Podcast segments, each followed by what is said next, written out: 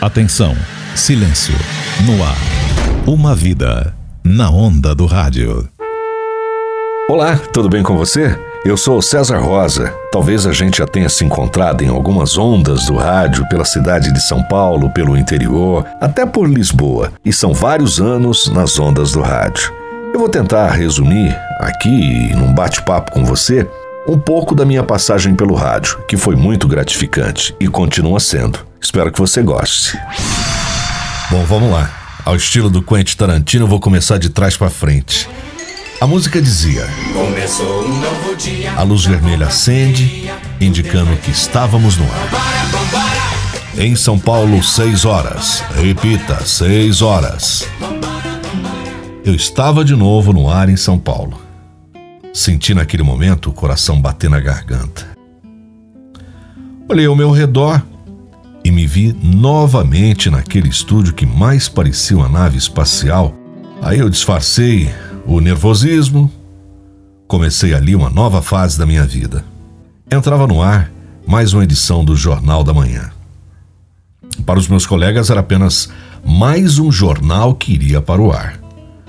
Para mim, era um novo ciclo da minha carreira que começava. Uma nova etapa entrava no ar nos meus 55 anos de idade. Acredite, senti a mesma emoção da primeira vez, nos meus 13 anos, quando vi aquela inscrição na placa com luz vermelha.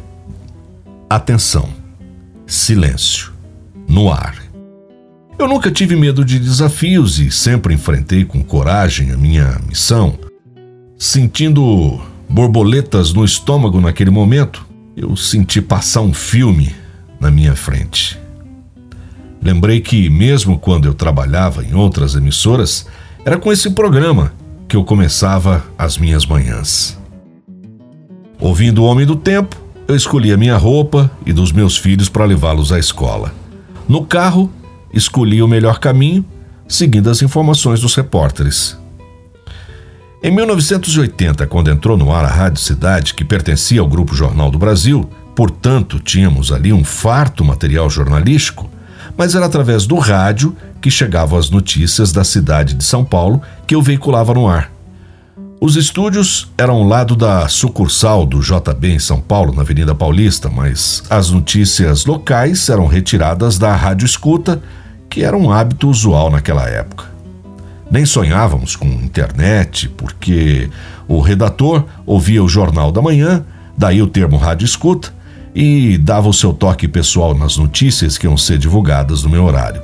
Eu estou falando da Rádio Cidade FM, que acabou reformulando a linguagem no rádio na época.